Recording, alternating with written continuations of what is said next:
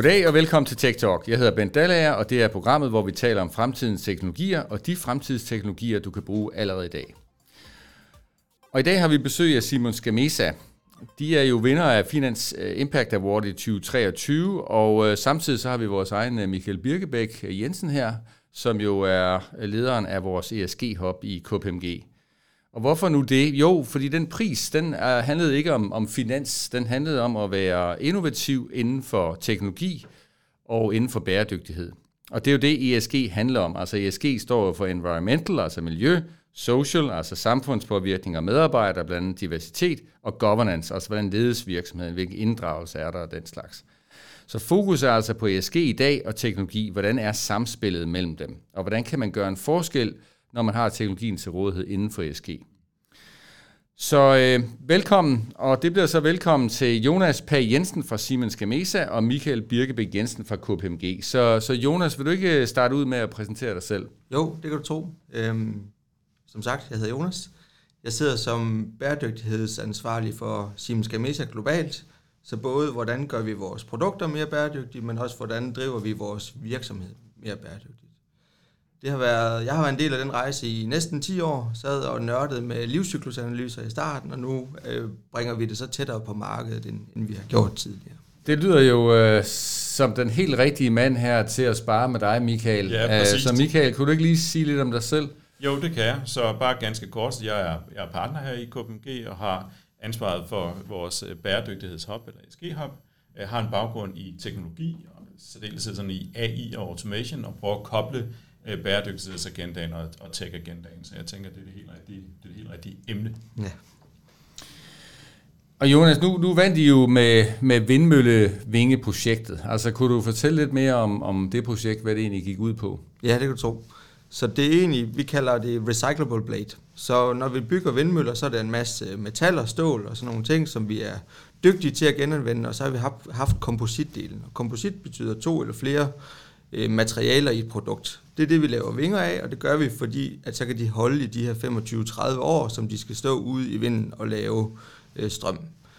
Problemet har været, at det har været svært at skille de her materialer af efter endt levetid øh, på grund af de materialer, som han har brugt oprindeligt. Men med Recyclable Blade har vi været inde og pille en lille smule i kemien, så man får lavet det, vi kalder nogle cleavage points i, nede i kemien. Det vil sige, at der er nogle steder i de her polymerer, hvor man kan gå ind og opløse dem efter en brug. Så kan vi skille materialerne af, og så kan vi genanvende de materialer, som er brugt i produktionen af vindmøllevinger. Okay, så, så, så, så hvad flytter det? Jeg tænker, at man vel kunne, kunne man ikke genvende noget af det før, eller? Så en mølle har cirka været 85-90% genanvendelig i selve produktet. Ja. Med Recyclable Blade kommer en mølle øh, fra Siemens Gamesa op på 95-97%. Så ud af de kæmpe mængder materialer, der bruges til produktet, jamen så har vi lige flyttet 10% genanvendelsesmulighed op i, i hierarkiet, kan man sige. Okay, ja. med 97%, det er jo, så begynder der at batte noget, kan man ja, sige. Ja, det må man sige. Ja. Men øh, og Michael, altså, øh, Siemens Gamesa vandt jo den her award. Lige præcis. Øh, hvad, hvad, hvad som set fra, fra din vinkel, nu har du netop ikke lov til at sidde i juryen, men ikke desto mindre, så er det klart, at du sidder og kigger på, øh, på dem, der kommer ind og ja, tænker, okay, hvem, hvem, hvem ligner et, et godt bud? Hvorfor, hvorfor vandt de? Jamen altså, der er sådan et par forskellige øh, grunde med. Både I løser et stort problem, og det er jo, og det er jo super cool. Det er, det er innovativt, Øhm, og så snakker vi også om, at det er, et, det er et problem, som både er, det er stort i dag, men det er voksende, fordi vi skulle helst have endnu, mere, endnu flere vindmøller derude. Øh, og så samtidig så er det jo også noget teknologi, som ikke bare, øh, Øh, og nu, nu, må du, øh, nu må du korrigere min forståelse her, ikke? men det er jo en teknologi, som ikke bare, det er jo ikke bare vindmøllevinger. Det er jo, det er jo på tværs af andre øh, kompositter. Øh, der er jo andre, andre, andre dele, der også er lavet glasfiber og den type ting, som man kan, som man kan begynde at bruge den her teknologi på. Så det er ikke én ting, der løser et stort problem, som er vindmøllevinger, men også andre typer af, af produkter, der kan... Så, øh, så generelt øh, på glasfiber måske, at man simpelthen kan lave den samme formel mere eller mindre? Ja, problemet er jo ikke glasfiberen i sig selv, det er jo kombinationen af plastik og, og glasfiber, kan man ja. sige, hvor, hvor det er svært at få det fra hinanden. Og øh, vindmøllevinger i dag udgør 10-20% af kompositmarkedet, kan man sige. Så som som Michael er inde på, det er jo egentlig en løsning, der kan bruges i hele kompositindustrien, hvor man bruger, kan man sige, epoxy, som er, er det, vi bruger som, som vores plastikdel i dag. Ja. Øhm, mm. Og som, som du også er inde på, jamen, vi synes, vi har sat mange møller op, men i, i bund og grund er vi jo kun lige startet, ikke? Ja. hvis vi skal nå vores øh, 2050 ambitioner. Så, så der kommer jo rigtig, rigtig mange tons materiale, vi skal have sat ud. Vi vil gerne tænke på det som om, at det er også materiale, banke, vi sætter ud, kan man sige. Så nu står de derude i 30 år og laver grøn strøm, og så må vi så kigge på i 2050, eller hvornår det skal ned. Hvad er det så, de materialer skal bruges til? Og det har ligesom været filosofien bag det her. Jamen, vi låner nogle materialer af, af, af jorden, kan man sige, til at lave grøn strøm, og så må vi så gøre det muligt for os som verdenssamfund at kunne bruge dem igen, når de engang ikke skal bruges til det mere. Ja. Præcist. Okay, så materialebanker, det synes jeg er meget, meget fint. Øh, meget fint begreb at tage med herfra, at man ligesom kan tænke i de baner. Jeg, jeg, jeg var lidt fascineret, da jeg hørte, at man nu havde været i stand til at tolke en ny rune i Danmark.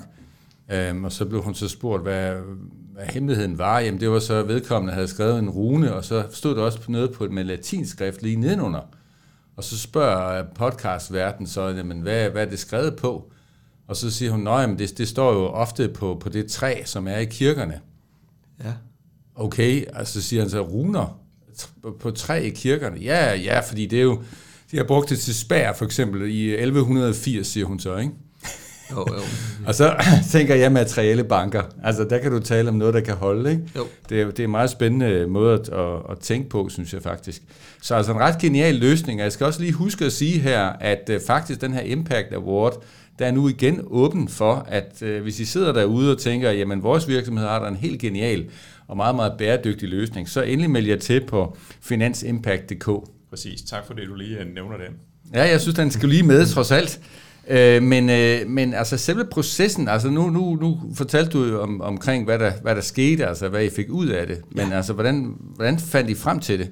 Hvilke værktøjer brugte I for det? Jamen, det har jo egentlig været en, en længere proces, kan man sige. Så det, man i vindmølleindustrien, som vi jo kommer fra, meget har øh, udviklet for, det var at få strømprisen så langt ned som muligt, kan man sige. Og så begynder vi ligesom at se, at der kommer ligesom et, et paradigmeskifte i, hvad er det for et, et marked, vi, vi skal ind i. Måske skal vi ikke bare gå efter og gøre alting så billigt som muligt. Måske skal vi også begynde at kigge på, jamen, hvordan kan vi affaldsminimere, hvordan kan vi sænke CO2-aftrykket af, af den måde, som vi frembringer på. Så fra at man var en, en grøn industri, der leverede kan man sige, produkter, som lavede grøn energi, jamen så, så begynder vi at udfordre vores udviklingstankegang og sige, nu skal vi også kigge på det fodaftryk, vi har, til trods for, at vi laver vindmøller.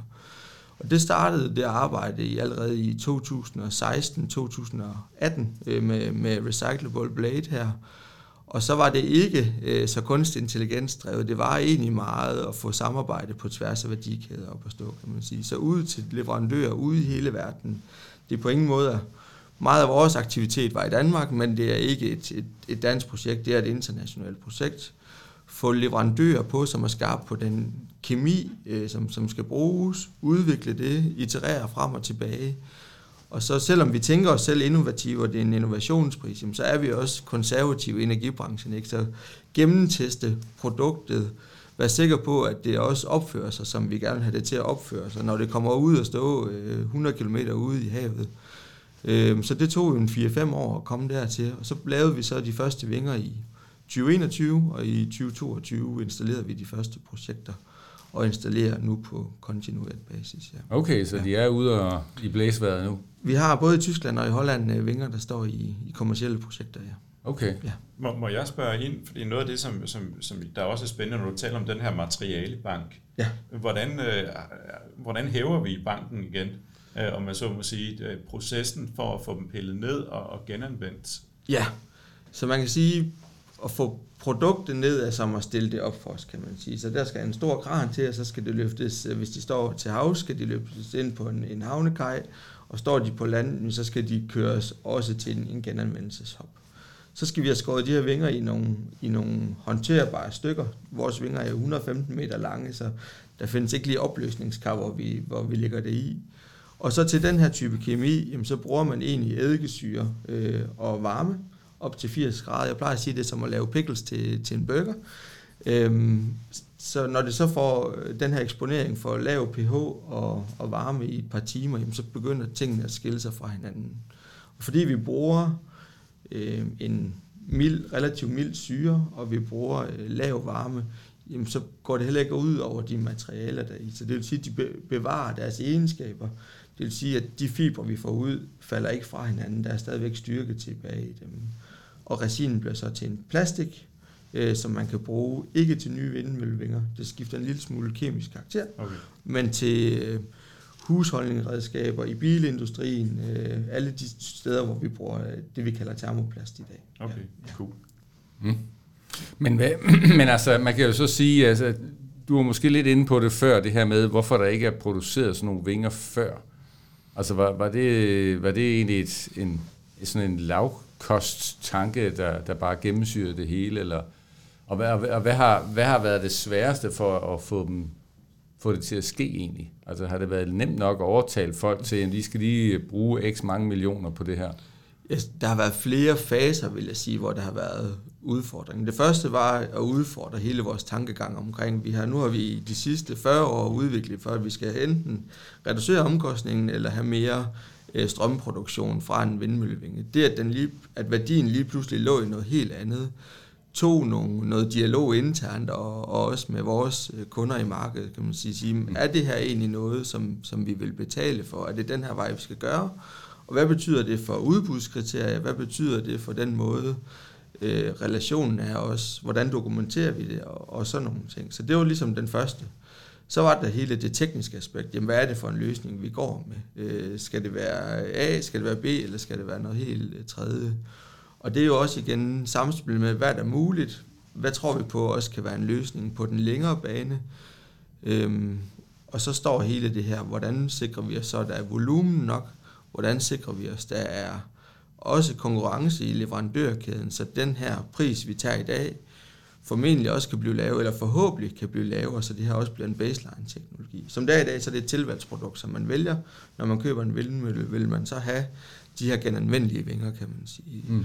Hvordan sikrer vi, at det over tid bliver vores basisprodukt? Skal der lovgivningskrav om genanvendelighed? Skal vi arbejde med leverandørkæden om at få prisen ned? Der, der er stadigvæk arbejde at gøre, kan man sige, selvom produktet er der, og det tilbydes i dag. Men er det så noget, som I også arbejder med? Altså nu sidder du også i, i den rolle, som du sagde, altså en bæredygtighed for, for Siemens Gamesa. Der er jo en, en fortalervirksomhed der, som handler om at gøre opmærksom på, at det overhovedet er en mulighed. Ja, det var i, i bund og grund også en af årsagen til, at vi gerne vil have det ud i markedet. Det er jo også for at vise, at vi kan faktisk gøre det på en anden måde, end vi har gjort det hidtil. Og jeg tror, at eksemplets magt er vigtigt der, kan man sige. Når man går ud og tager dialogen, at det ikke er en eller anden illusion om, hvis øh, sol og måne står, står rigtigt, så kunne vi lave en genanvending. Nu har vi vist, det er der, kan man sige. Og som du så siger, særligt i EU, hvor man har mulighed for de her ikke-priskriterier i udbuddet, der er vi ude og have dialogen både på EU-plan, men også på national plan, at sige, jamen det er en mulighed, hvis det er den vej, man gerne vil gå, så findes teknologien i dag, og er noget, man kan gøre brug af i, mm. i udbudsmateriale. Ja. Og Michael, altså, når vi snakker ESG og hele bæredygtighed, jamen det er der jo selvfølgelig meget snak om. Uh, lige i øjeblikket virker det som om, at det måske mere handler om at rapportere, end det nødvendigvis handler om at, at, at gøre noget. Mm. Øhm, og, og man kan sige, hvad er det for nogle indsatser, man, man kan lave? Nu hører vi jo godt, øh, et godt bud her fra Siemens Gamesa. Men hvad, hvad er efter din mening vigtigt, når vi taler om ESG Impact? Jamen, der er jo, der er jo rigtig mange forskellige muligheder. Jeg synes, det, det her det er et super fedt eksempel, fordi at det er et nyt, et nyt produkt, der, der bliver udviklet, og øh, altså, det, er der, det er der rigtig meget elegant i. Så man kan sige, min baggrund, det er jo mere sådan det, de digitale teknologier. Øhm, og der er, jo også, der er jo også rigtig mange muligheder. Øh, og det tænker jeg, du har også været inde på hele det der med, med rapporteringsdelen, når du siger, at jamen, det, er, det er der virkelig meget fokus på. Mm. Øh, og, det er jo, og det er jo fint. Øh, en af de ting, man kan gøre der, det er at simpelthen også bare få det automatiseret. Altså bruge øh, AI og digitale teknologier til at få det gjort på en bedre måde, fordi der er øh, rigtig mange virksomheder, som vi taler med, så når de ser på deres rapporteringsprocesser, så er den meget øh, manuelt, meget håndholdt, og baseret på øh, Excel-ark og sådan noget, der ligger og, og roder rundt.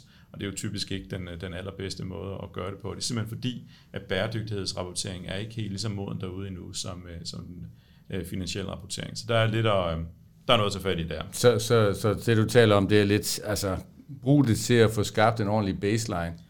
Lige præcis, ja. ikke? Fordi, at, fordi der er både det at kunne, at kunne rapportere, som man skal i, i årsregnskabet, men også altså, når man begynder at have den her data, mm. så får den brugt til at, at gøre en forskel. Jeg sige, okay, hvor er det, vi har vores problemer henne i vores værdikæde for eksempel, og hvordan er det så, at vi kan samarbejde med vores øh, kunder eller leverandører til at få gjort noget ved det? Og måske så igen bruge, okay, okay jamen der er noget, måske der er noget transport, noget logistik, jamen hvordan er det så, at vi kan bruge øh, igen noget AI til at få, øh, få lavet noget, noget, noget ruteoptimering, sådan at det bliver gjort øh, mere, mere bæredygtigt. Altså det er jo også, øh, ja, så prøv ligesom at tage udgangspunkt, selvfølgelig rapportering, den skal være på plads, men få den anvendt til rent for sig for andre virksomheder og gøre den, gøre den bedre. Ja, hvis man ikke lige uh, skal bruge kvante, altså kvantecomputing lige præcis til det der spørgsmål om, om logistikken, men det kan man høre i et andet podcast. Det kan man høre, der er garanteret, der er en anden podcast der. ja, men ja. yes. Så det kunne i hvert fald være ja. noget. Altså, og så, øh, så har jeg også lige noteret et par andre ting, det er jo det her med, der er rigtig meget fokus på, på E'et. Øh, men at man også lige husker altså S'et og G'et i, i bæredygtighedsagendaen, og der er digitale teknologier jo også en mulighed. Øh, så på S'et, så er det jo sådan noget som, som social physics, altså simpelthen, at vi kan begynde at, at bruge data fra alle vores små interaktioner, om det er møder, eller beskeder, eller e-mails, og selvfølgelig øh, øh, tænke på privatlivets fred, men simpelthen regne på, at folk inkluderet eller ej, øh, og se, okay, når vi gør et, en, skaber en forandring i virksomheden for at fremme inklusion, virker det? Mm. Øh, øh, den type ting, og det samme også på G'et, så man begynder at se på, samle data på, hvem er for eksempel med i bestyrelsesmøderne, hvad er det, der bliver sagt, møder de op. Øh, det kan igen, der, det er jo analytics en gang til, øh, at sætte det i spil. Så du tænker nu her med den nye udgave, der, der kommer her, også af Microsoft Enterprise version, hvor at øh, den, den lytter ind til de samtaler, man har, hvor man så kan ligesom få en analyse bagefter. Hvem Jamen, sagde er, hvad? Er folk med, eller er de ikke med, ja, møder de overhovedet ja. op? Det er jo relevant viden, ja. når, vi taler, øh, når vi taler governance. Og hvad, øh, Jonas, altså du sidder jo også med, det brede, med den brede paraply øh, i, i Siemens Gamesa. Altså, hvad, hvordan ser det ud med jer? Er I også på vej ind i S'et måske? Jamen det er vi. Altså, der, vi har jo delvist rødder i, i Tyskland, kan man sige, hvor man har øh, uh, LKSG-lovgivningen, øh, der kommer, ikke, som ligesom sætter nogle due diligence-krav til, har du styr på din, uh, din supply chain.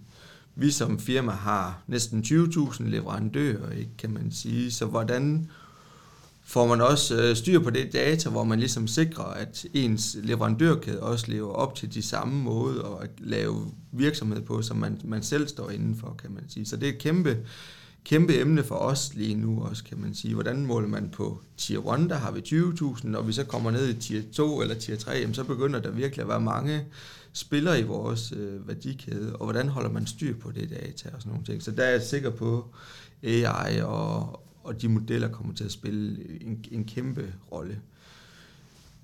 Metodikken er jo ikke engang helt på plads endnu, kan man sige, så, så på den måde løber vi også lidt et par løb. Hvad er det, ja. for, noget, hvad er det for nogle metoder, vi, vi skal anvende, og hvad er det så for nogle værktøjer, vi bruger til at løse de metoder?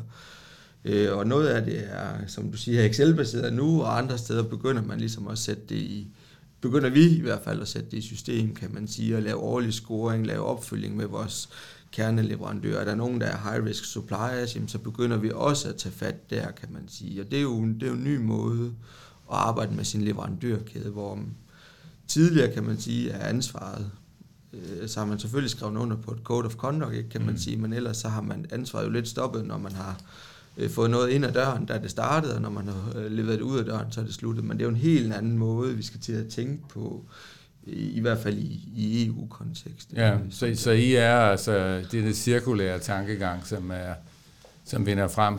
Ja, men det er både transparens i værdikæden, en helt anden forståelse af, hvor er det, vi får vores ting fra, hvordan er det blevet produceret, med hvilke aftryk er det blevet produceret, kan man sige, og så hvordan er det, vi sammensætter vores værdikæder fremadrettet, kan man sige, og sikre, at den måde, som vi som virksomhed gerne vil drive, hvor, hvilke standard, ESG-standard vi lever op til, at de også bliver efterlevet i hele vejen op igennem værdikæden, kan man sige. Ja. Har der været, har, har I, nu har vi jo i, det her, i den her Tech Talk, der har vi jo talt om, om forskellige teknologier i natur, altså helt naturligt. Ja. Og øh, sådan noget som blockchain har også været nævnt, og det har været nævnt netop omkring traceability, ikke mm. mindst, øh, yes. og faktisk relation til at kunne tracke igennem supply chain. Er det, er det også noget, I har kigget på, eller hvordan er det? Ja, vi, vi kører faktisk et pilotprojekt lige nu, kan man sige, på en dedikeret øh, materialestrøm, hvor vi ligesom siger, at når vi får en given komponent ind af, ind af døren, jamen så er der så øh, materialer der i, og helt tilbage til smelter og mine, hvor, hvor er det, vi får de her materialer fra, kan man sige. Okay. Jeg vil sige, der er stadigvæk lidt arbejde at gøre, før øh, blockchain lyder, lyder jo super optimeret, og noget, der næsten sker af sig selv. Sådan er det altså ikke i, i vores virkelighed i hvert fald. Så der er, altså, der er ingen tvivl om, at teknologien har potentiale, men der er stadigvæk noget arbejde at gøre, før at det, gevinsterne bliver høstet, vil jeg sige. Altså det var helt klart også det, som var øh, for de lyttere, der, der lytter tilbage i podcast, så kan de så høre, at der var en, som handlede om blockchain og, og alle dens øh, gode egenskaber selvfølgelig, og så var der en anden, der handlede om, om blockchain i praksis. Ja. Og der fik man også et godt indtryk af, at, at så modent er det så heller ikke, selvom det har været der siden 2009. Øh, så der er stadigvæk nogle udfordringer. Ja, så vi, noget af det, vi også sætter til valideringsteknikken yes. i det, kan man sige, fordi vi må også bare ud af vores 20.000 leverandører, der er altså en stor forskel i modenhed også, kan ja. man sige. Så nogen vil være rigtig skarpe på fortolkning af det, man bliver spurgt om, det som man skal levere data på. Og andre vil, vil det være nye ord næsten, da, som man ikke har blevet spurgt om før, kan man sige. Og, og hvordan sikrer vi altså det, der kommer ind, så også reflekterer den virkelighed, som vi forsøger at lave et spejl af i de her blockchains, kan man sige. Så både både den måde, vi arbejder med det på, men også valideringsteknikken har brug for at blive modnet, før at, det er helt klart, vil jeg sige. Ja, ja. ja. Præcis. Men, men jeg synes, det er, jeg synes tidligere, når vi har talt om blockchain, har det meget været sådan, okay, hvad er egentlig den gode use case? Mm. Øh, og der synes jeg faktisk, at den begynder at være der. Øh, så er det så helt rigtigt, jamen altså de dokumenter, der så for eksempel bliver lagt, jamen er det rigtigt, det der står i dem? Det er jo selvfølgelig, altså der er jo nogle, der er jo nogle, nogle problemstillinger der, man skal tage fat i. Men jeg så noget her på, på bygninger, som faktisk begynder at være meget fedt, fordi når du, øh, ja, når du skal bygge en bygning for eksempel, så skal du se på, hvad søren er det for nogle forskellige øh, materialer, hvor meget beton, og hvor meget træ, og hvor meget dit og datten er der rent faktisk, der er gået ind, ind i det, for at du kan regne på embodied carbon eller den type ting.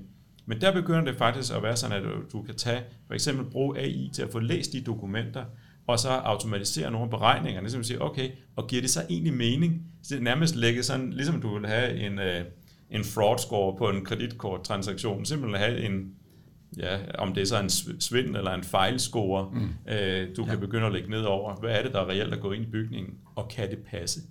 Øh, ja, ja. Type ting, Jamen altså, det, det er jo en, en fantastisk anvendelse, altså det her med, at man simpelthen bruger dens evne til at læse meget store mængder af dokumenter, og så ligesom lave en eller anden form for true score. Ja. Hænger det her sammen? Nu påstår de, at det ikke, ikke har molybden i, eller hvad eller andet, jeg ved ja. ikke hvad. Ja. Er, det, er det nu rigtigt, du ved? Og så lige, vi smækker lige, smækker lige alle de tekniske specs ned, og så kan vi så se, hvad, hvad kommer den ud og, og siger egentlig, ja. øh, når man kigger ned i det, i stedet for at det bliver begravet et eller andet sted på side 332 afsnit 9. Ikke? Jo.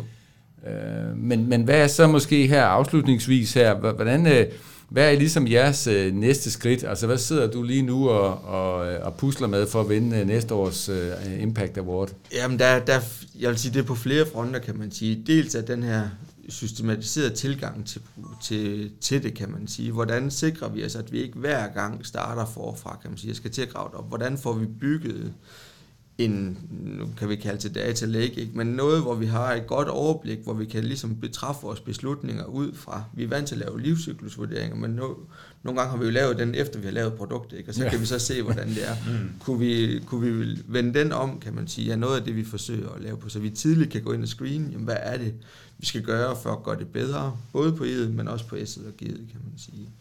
Og så er det meget carbon footprint reduction. Altså hvad er det, hvordan får vi fat, hvordan incentiverer vi leverandører, hvad er det så stål, plastik, kov, aluminium, til at levere øh, med et lavere aftryk. Både med en udfasning, kan man sige, men også dem, der er best in class i dag.